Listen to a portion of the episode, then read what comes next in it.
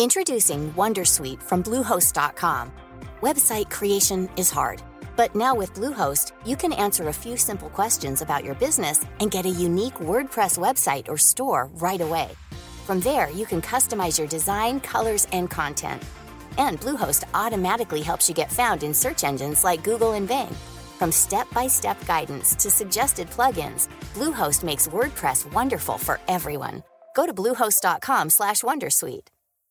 Hey Dave. Yeah, Randy. Since we founded Bombus, we've always said our socks, underwear, and t-shirts are super soft. Any new ideas? Maybe sublimely soft. Or disgustingly cozy. Wait, what? I got it. Bombus. Absurdly comfortable essentials for yourself And for those facing homelessness. because one purchased equals one donated. Wow, did we just write an ad? Yes. Bombas. Big comfort for everyone. Go to bombas.com slash ACAST and use code ACAST for 20% off your first purchase. Hi, I'm Kara Berry, host of Everyone's Business But Mine, and I am an all inclusive addict. Enter Club Med, the best all inclusive for you and your family.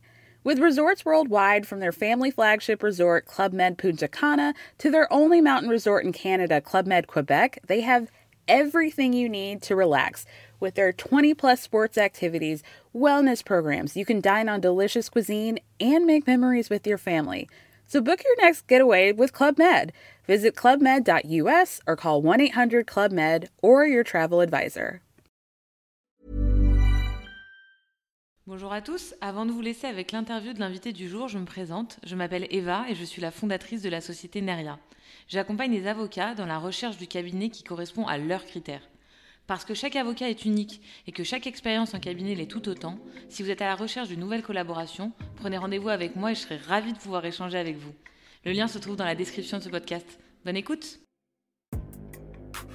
Bonjour à tous et bienvenue sur ce nouvel épisode d'Advocate. Je suis Jasmine, chargée de communication chez Anomia.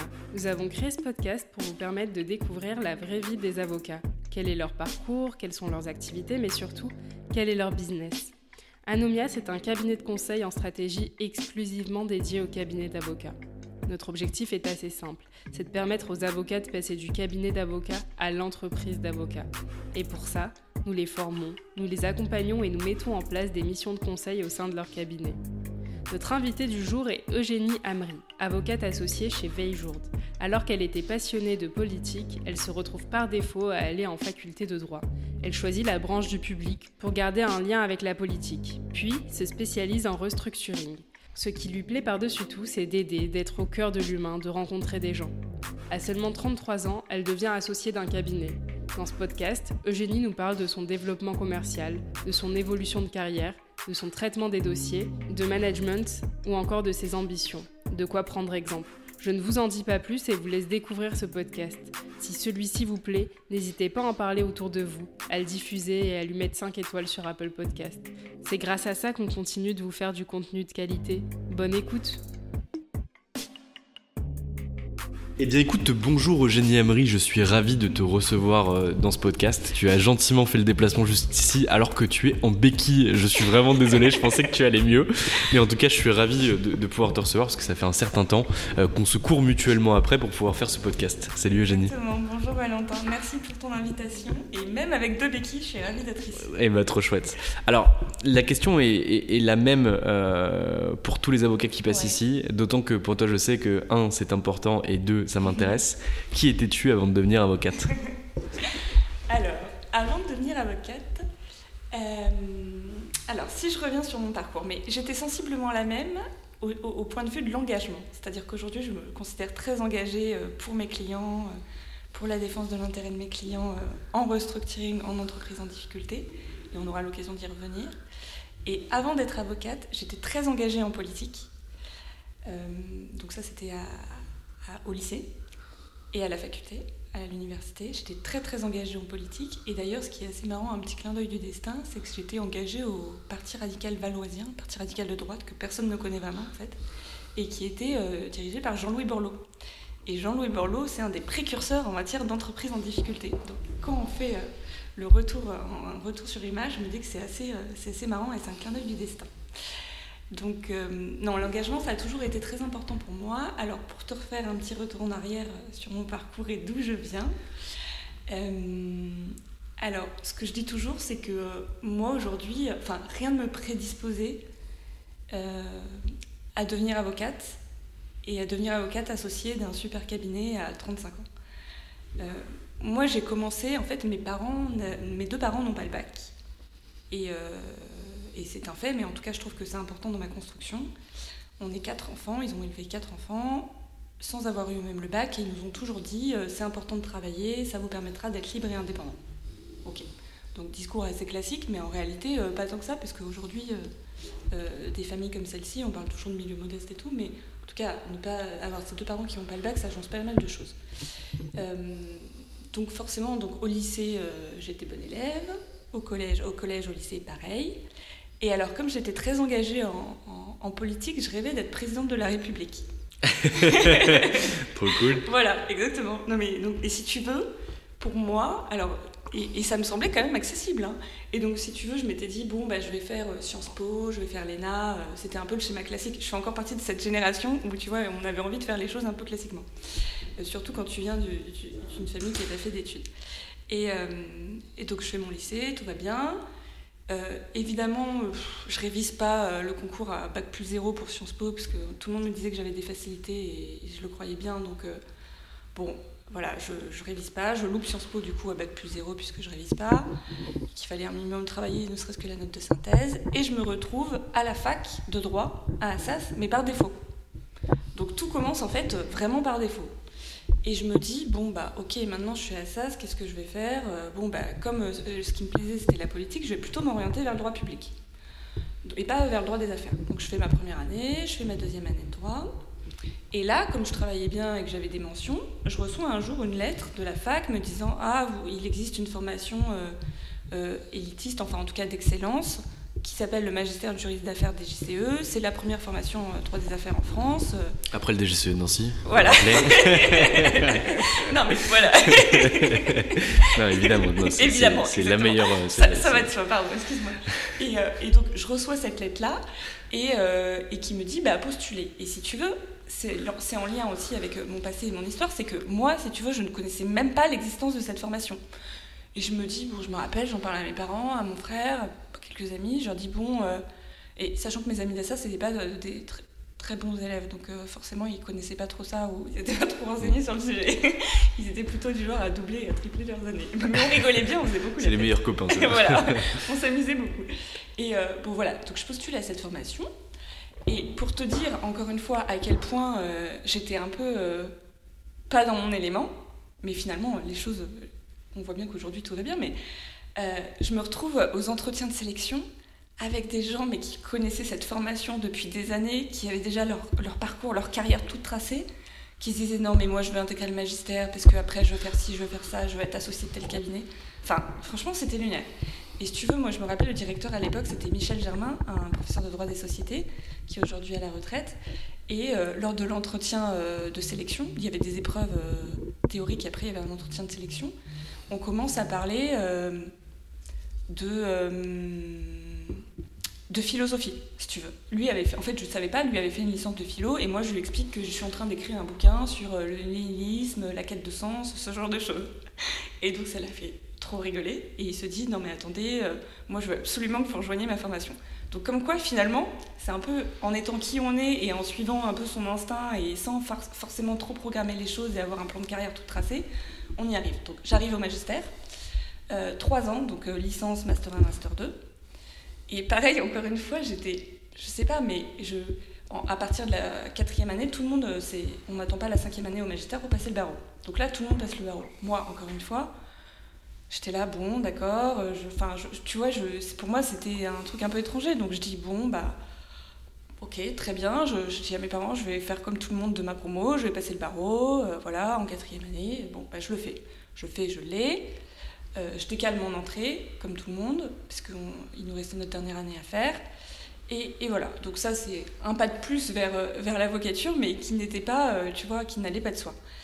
Et euh, donc je termine le magistère et là tous mes amis, euh, enfin tous mes, mes, amis de promo effectivement vont faire un LLM, une année à l'étranger.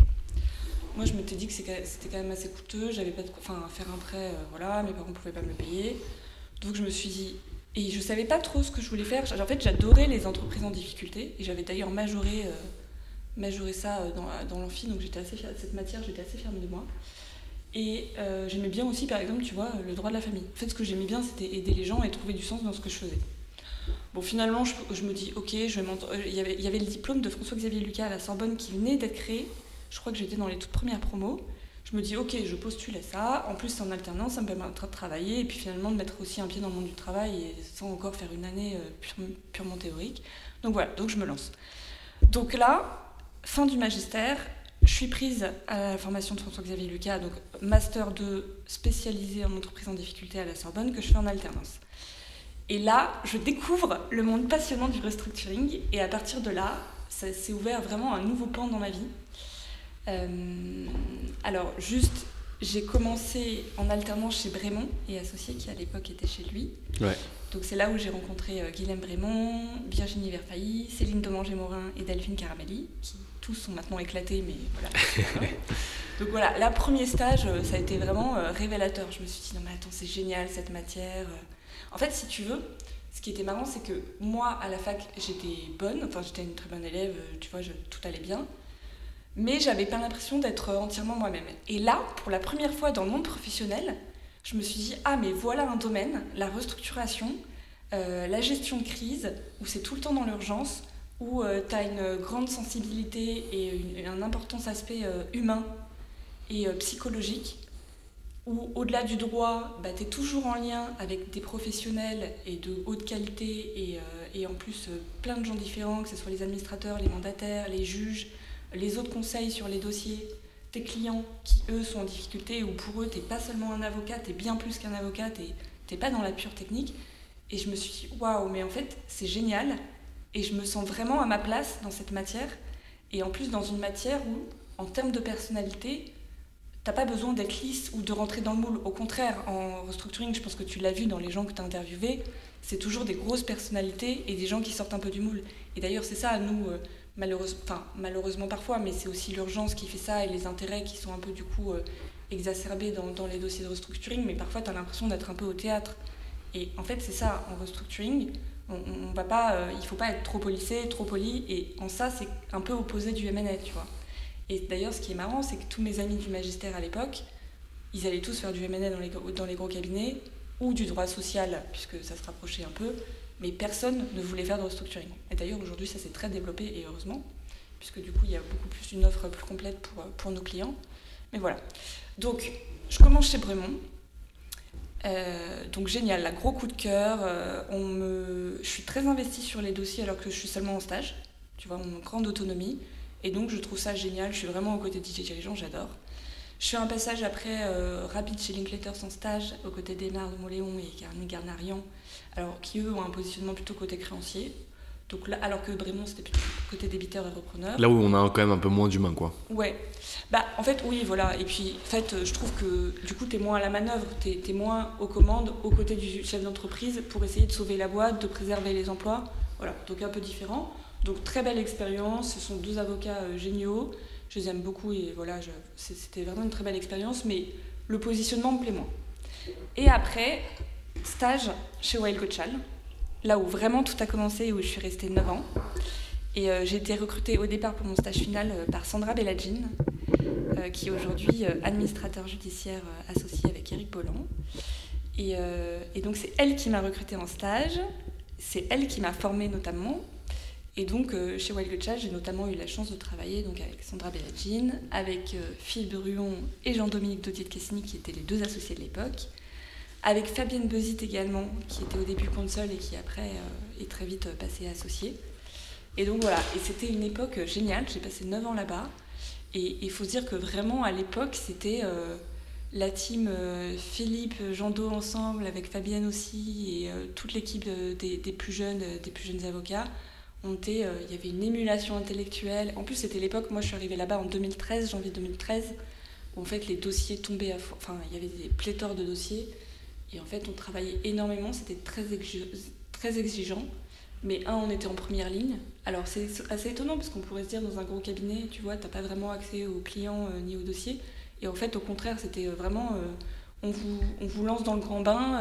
alors évidemment, les seniors et et, donc Sandra et les associés étaient là, mais c'est vraiment allez-y, euh, et c'est comme ça que vous apprenez. Et donc ça a été une école géniale de formation d'excellence en termes de rigueur, de, euh, même juridiquement et, en termes de stratégie, et avec des personnalités différentes. Jean-Do et Philippe, euh, tout le monde le sait, ils ont des personnalités très différentes, mais complémentaires, et en termes de formation, c'était dingue.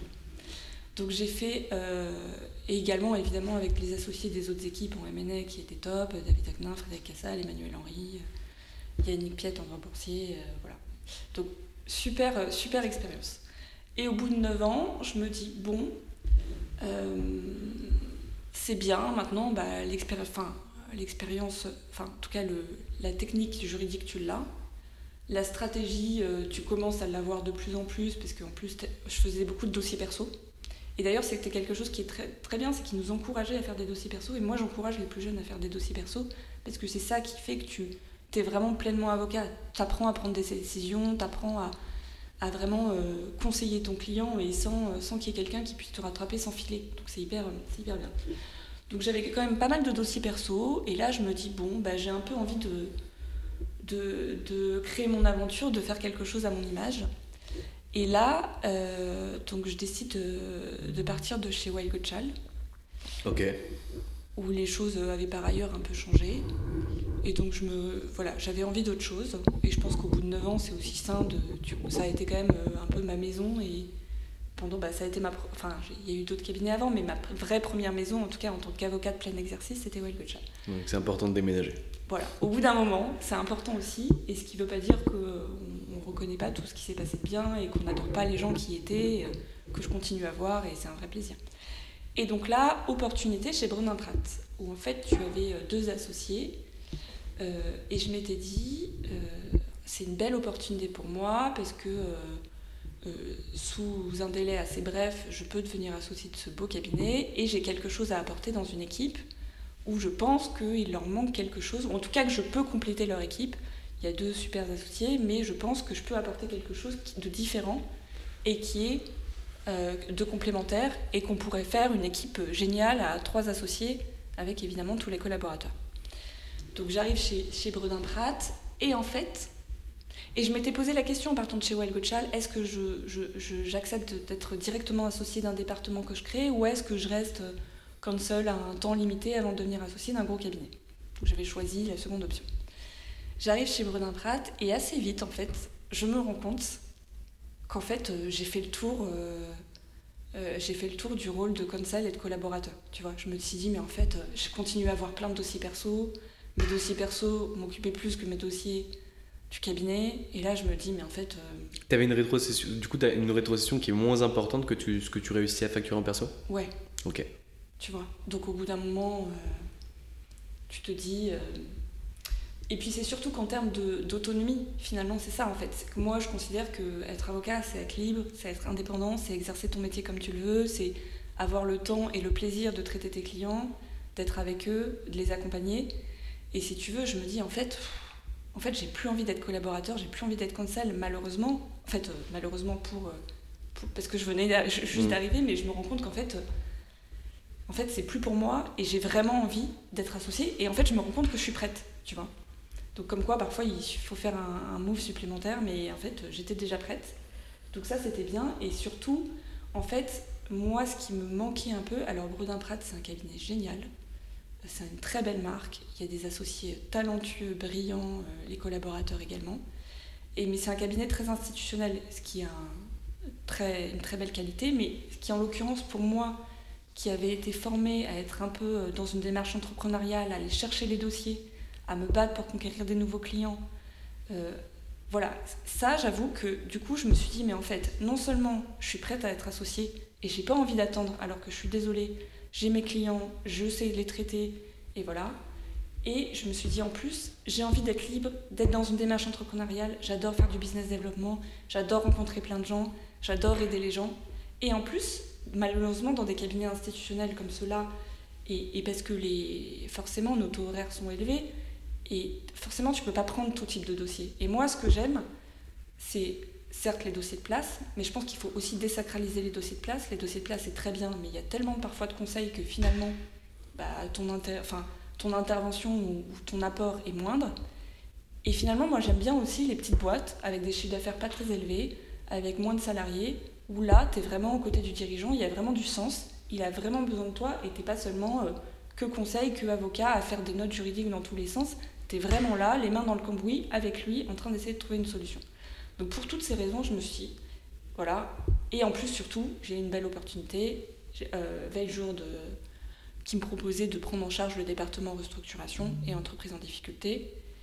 Et donc, euh, voilà. Surtout qui était, qui était vacant depuis un moment, parce que Nassim était, parti chez Nassim Galini était parti chez Osborne Clark. Et je comprends qu'ils ne trouvaient pas forcément ce qui leur convenait. Et en fait, euh, on s'est vu, on a pris le temps, hein. on a pris vraiment beaucoup de temps, je pense près d'un an avant que j'arrive. Donc, mais on a pris le temps de se connaître, j'ai rencontré euh, tous les associés. Aujourd'hui, on est 20 associés hein, chez Veilleur, donc euh, ça fait quand même beaucoup de monde à rencontrer. Euh, moi, j'ai aussi pris le temps parce que, tu vois, mine de rien, après 9 ans chez Wild Child, c'était pas évident de quitter Wild Child non plus. Tu quittes mm. ta première maison, c'est jamais évident, t'es attaché aux gens. T'arrives chez Bredin, bah, repartir tout de suite alors qu'il y a des gens super, c'est aussi, tu vois, finalement un risque. Et donc euh, j'ai pris le temps de peser le pour et le contre. Mais après, voilà, ça me correspondait. Et, et, moi, ce que je dis aussi aux jeunes, tu vois, je trouve que ce qui est important, c'est vraiment... Euh, il n'y a pas de règle en fait. Il ne faut pas euh, se dire, voilà, un, mieux, un gros cabinet, un anglo-saxon, un gros français institutionnel, c'est mieux qu'un autre, les petits câbles, c'est nul. Non, en fait, ce qu'il faut, c'est trouver ce qui nous convient.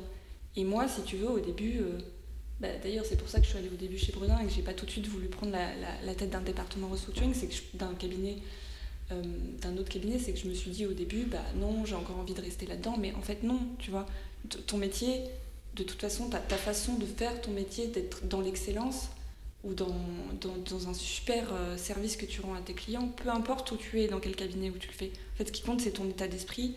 Et en plus, ce que je dis, c'est que je pense qu'il faut vraiment être aligné, tu vois. Plus tu es aligné, plus tu as de l'énergie. Plus tu as de l'énergie, plus tu traites mieux à la fois tes clients, tes collaborateurs, tes partenaires, les autres conseils. Plus tu rayonnes et plus euh, tu fais mieux ton boulot, en fait. Et plus tu apportes un service d'extrême euh, d'excellence, de qualité, un service sur mesure à tes clients. Et en fait, voilà, tout ça, finalement, la morale de cette histoire pour moi, c'est que voilà, je me suis enfin écoutée, j'ai enfin osé être qui je voulais être. Alors c'était un risque, hein, tu te dis, mmh. attends, euh, tu vois, euh, j'ai mon association, elle a été votée, j'avais 33 ans. Euh, ok, je suis Jourde, j'arrive. Euh, alors certes, ça faisait 10-12 ans que je suis dans ce milieu et tu vois, il n'y a pas de sujet sur point de vue relationnel et technique, mais voilà, tu te dis quand même que c'est un peu un, grand saut et finalement, en fait, tout se fait assez naturellement. Et alors du coup, comment tu crées ta pratique? Parce qu'en réalité, il n'y a pas de département restructuring quand tu arrives chez Veiljourde. Euh, donc il n'y a pas de chiffre d'affaires qui t'attend. Tu arrives euh, avec euh, les clients perso que tu peux avoir qui certes sont plus importants que ta rétrocession que tu pouvais toucher chez Bredin, et donc plus important qu'en dixième année 250 000 euros avec bonus. donc il y a quand même un début de chiffre d'affaires mais pas assez pour euh, faire vivre et survivre euh, un département euh, au sein d'un cabinet comme Veille Jaune. Donc là, comment est-ce que tu passes le cap et tu te dis, ok, maintenant concrètement, il va falloir que je puisse plus développer, ramener plus de business au sein du département?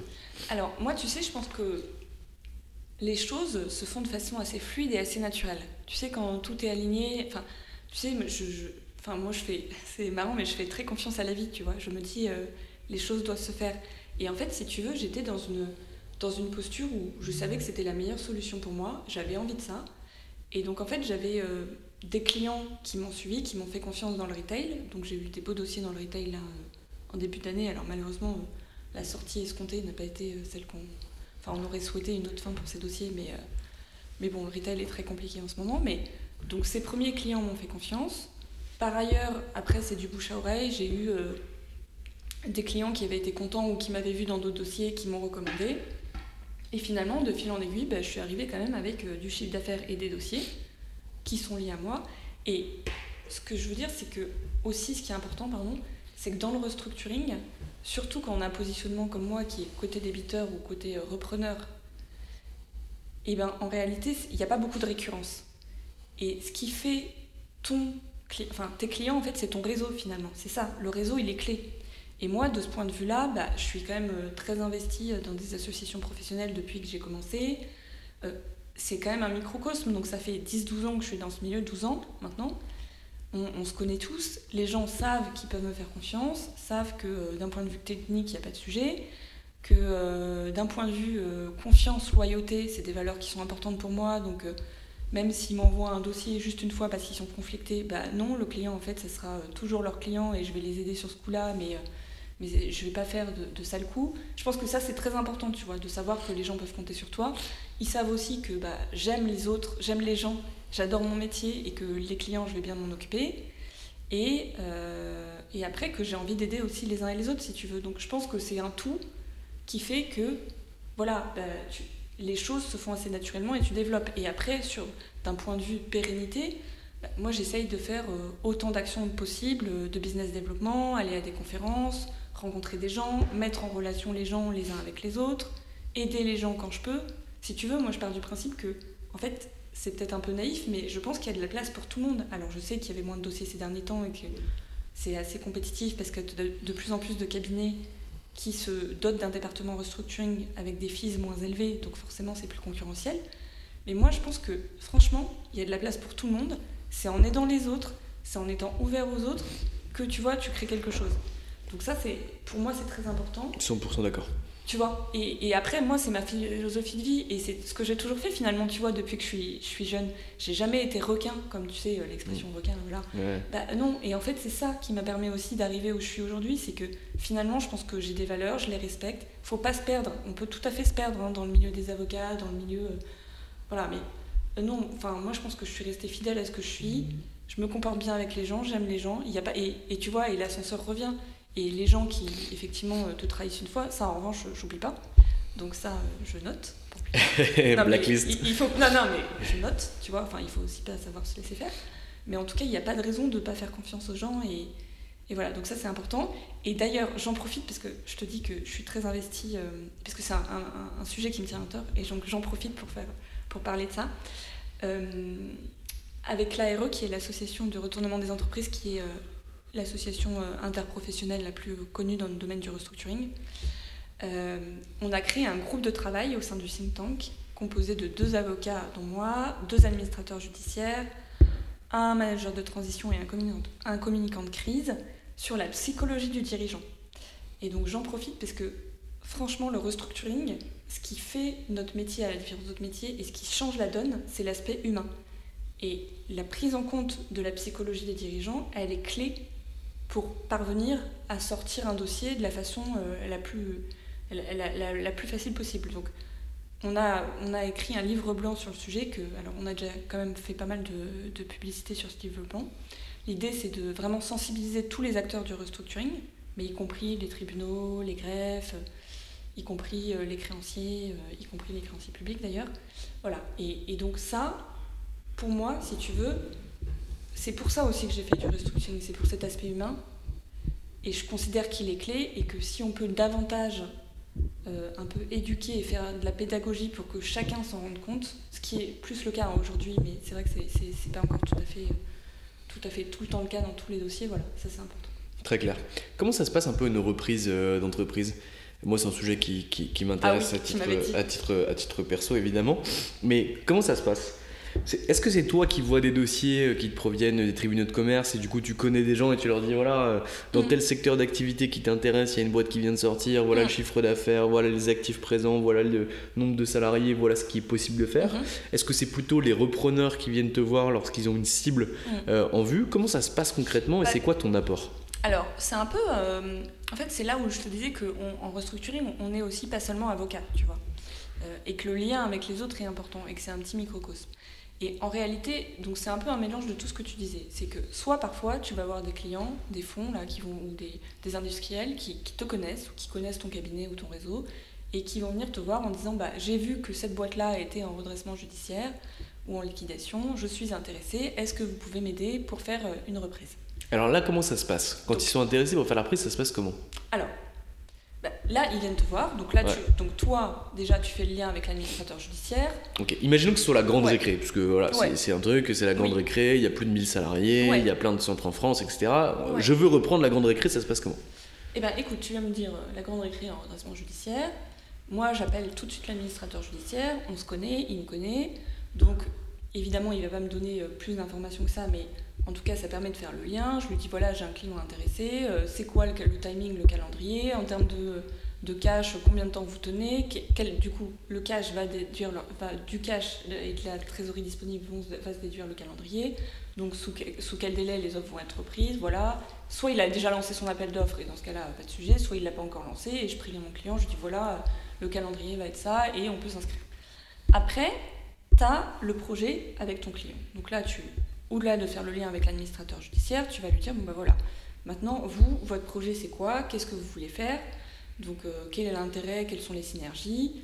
Et voilà juridiquement comment ça se met en musique. Et après, tu l'aides à rédiger ce qu'on appelle son offre de reprise, qui est en fait un document assez normé. Hein, euh, tous les confrères ont fait à peu près la même chose. C'est une première partie de présentation de la cible et de présentation du repreneur, de l'intérêt du repreneur pour la cible. Donc là, c'est très important il faut bien démontrer, un, la solidité financière de ton client, et deux, qu'il y a un vrai intérêt et des vraies synergies généralement entre la cible et le repreneur.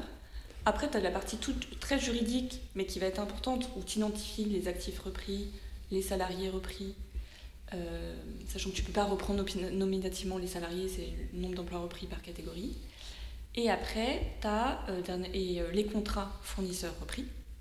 Deuxième partie, donc c'est la partie purement juridique. Et après, la troisième partie, c'est tout ce qui est conditions plus générales de l'offre, avec le point important qui est le prix, le prix de cession que tu vas proposer. Et notamment aussi les conditions suspensives. Est-ce qu'il y a des, autorités, des autorisations euh, autorités de la concurrence qui sont nécessaires? Est-ce qu'il y a, euh, est-ce qu'il y a euh, je sais pas, des, conditions liées au financement qui sont nécessaires? Voilà.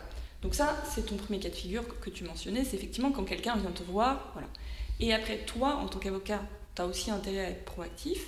Quand tu vois passer, alors tu peux mettre soit euh, des annonces, euh, des appels d'offres qui sont publiés, tu peux mettre en, plus en place des veilles juridiques au BODAC, au RCS, et que tu as des clients que tu sais être potentiellement intéressés, ou d'ailleurs qui ne seraient pas forcément potentiellement intéressés, mais enfin tu te dis que voilà, il peut y avoir un intérêt, et eh ben tu diffuses ces annonces-là auprès de tes clients. Voilà. Donc ça c'est une autre façon. Voilà, le business développement finalement c'est aussi tout ça pour moi. Ce qui est clé dans notre métier c'est le lien. C'est maintenir un lien avec les confrères, les clients, les administrateurs judiciaires, mettre les gens les relations avec les uns avec les autres. Et, et donc, tu vois, on n'est pas finalement qu'avocat, au-delà du fait qu'il y a l'aspect psychologique et humain qu'on prend en compte quand on traite nos clients, mais il y a tout ça. Et tu travailles du coup avec des fonds secondaires aussi euh, Ou par exemple, quand tu as des fonds qui détiennent des participations euh, Moi, pas, moi pas trop. Pas trop. Parce que voilà, encore une fois, j'ai plutôt un positionnement. Euh, ou débiteurs la majorité du temps, ou repreneurs, mais sur des repreneurs, soit des industriels, soit des fonds un peu spécialisés retournement ou ce genre de choses. Tu fonctionnes au success fee Imagine, je veux prendre la grande récré, il y a sept compétiteurs, et grâce à toi et à tes talents d'avocate, euh, on arrive ensemble à reprendre la, grande récré. Est-ce que du coup, je vais devoir te payer plus cher? Bah, ça, oui, ça, je pense qu'on peut le faire. Enfin, et on le fait non, La question, c'est est-ce que tu le fais? Je sais qu'on peut le faire. euh, non, je le fais sur certains dossiers, oui. Sur des restructurations financières notamment, plutôt que sur des reprises. Sur des reprises à la barre, je le fais pas tant que ça. Euh, mais d'ailleurs, je pourrais. Mais je le fais plutôt sur des restructurations. Ça fait 10 000 balles. Ouais. voilà. Merci. non, mais sur des restructurations financières, ça se fait. Euh, enfin, je le fais beaucoup. Ok. Tu vois, où, euh, voilà, si on y arrive, et généralement, le but c'est d'y arriver, où tu as un honoraire de résultat, mais après, c'est en complément quand même des honoraires Imaginons que toi et moi, on arrive à faire la reprise ensemble et que je reprenne la grande récré. Mhm. Comment est-ce que tu fais derrière pour rester dans la boucle? Est-ce qu'il y a des choses que j'ai le droit de faire, des choses que j'ai pas le droit de faire après avoir repris une boîte?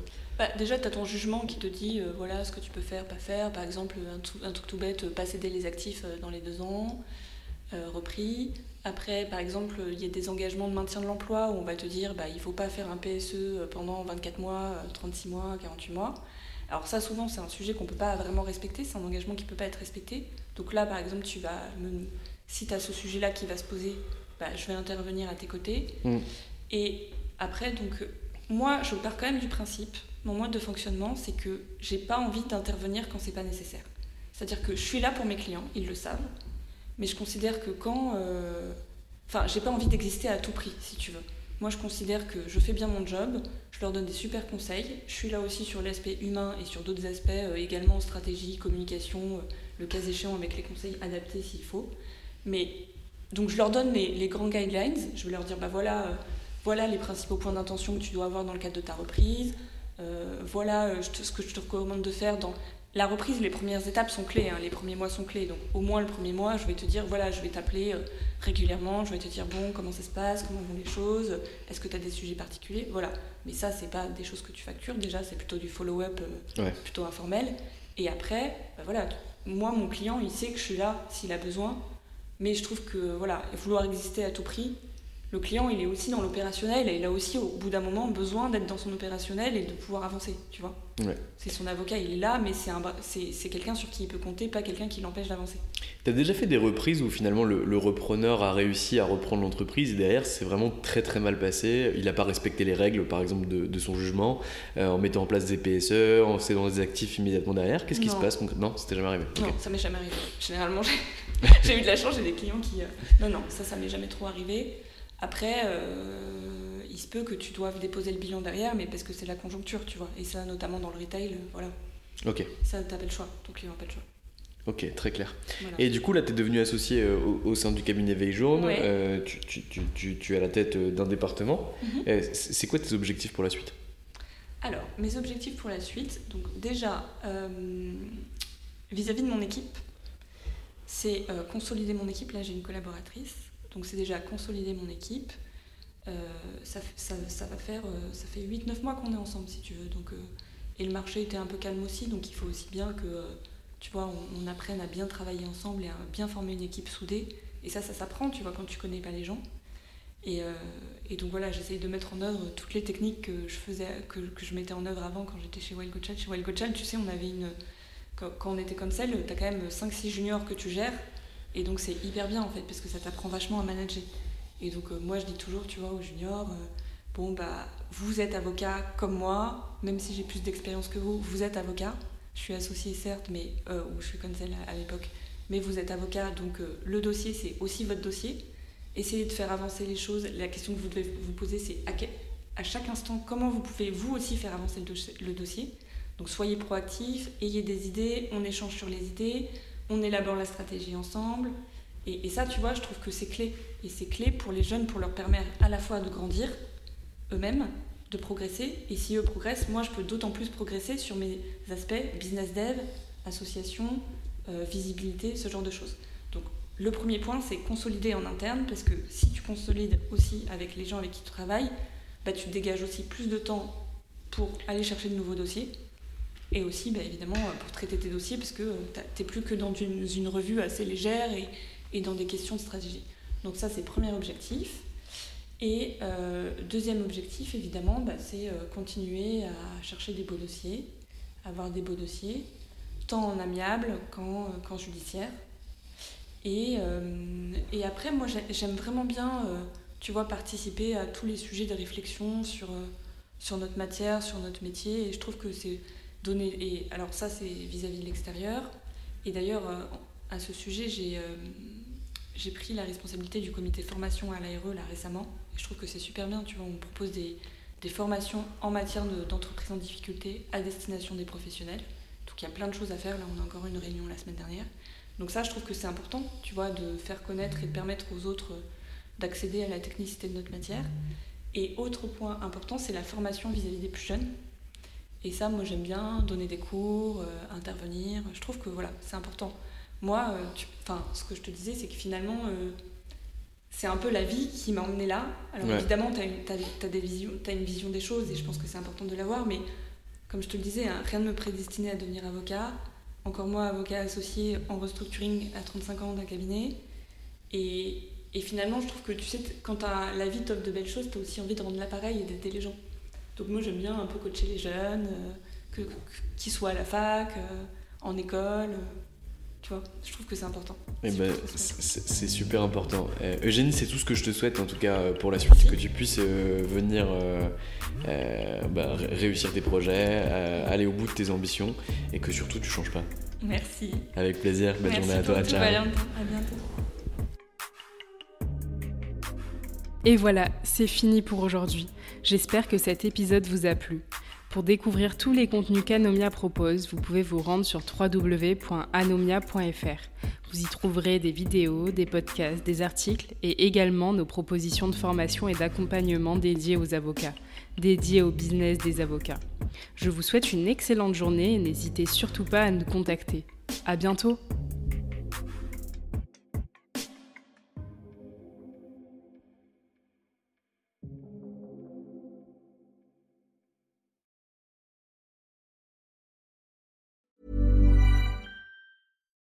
Botox Cosmetic, out of botulinum toxin A, FDA approved for over 20 years. So, talk to your specialist to see if Botox Cosmetic is right for you. For full prescribing information, including boxed warning, visit BotoxCosmetic.com or call 877-351-0300. Remember to ask for Botox Cosmetic by name. To see for yourself and learn more, visit BotoxCosmetic.com. That's BotoxCosmetic.com. Hi, I'm Kara Berry, host of Everyone's Business But Mine, and I am an all inclusive addict. Enter Club Med, the best all inclusive for you and your family. With resorts worldwide, from their family flagship resort, Club Med Punta Cana, to their only mountain resort in Canada, Club Med Quebec, they have everything you need to relax. With their 20 plus sports activities, wellness programs, you can dine on delicious cuisine and make memories with your family. So book your next getaway with Club Med. Visit clubmed.us or call 1 800 Club Med or your travel advisor. A new year is full of surprises, but one thing is always predictable postage costs go up. Stamps.com gives you crazy discounts of up to 89% off USPS and UPS services. So when postage goes up, your business will barely notice the change. Stamps.com is like your own personal post office, wherever you are. You can even take care of orders on the go with the mobile app. No lines, no traffic, no waiting. Schedule package pickups, automatically find the cheapest and fastest shipping options, and seamlessly connect with every major marketplace and shopping cart. There's even a supply store where you can stock up on mailing supplies, labels, even printers. Stamps.com has been indispensable for over 1 million businesses just like yours. All you need is a computer or phone and printer. Take a chunk out of your mailing and shipping costs this year with Stamps.com. Sign up with promo code PROGRAM for a special offer that includes a four week trial, plus free postage and a free digital scale. No long term commitments or contracts. That's Stamps.com code PROGRAM.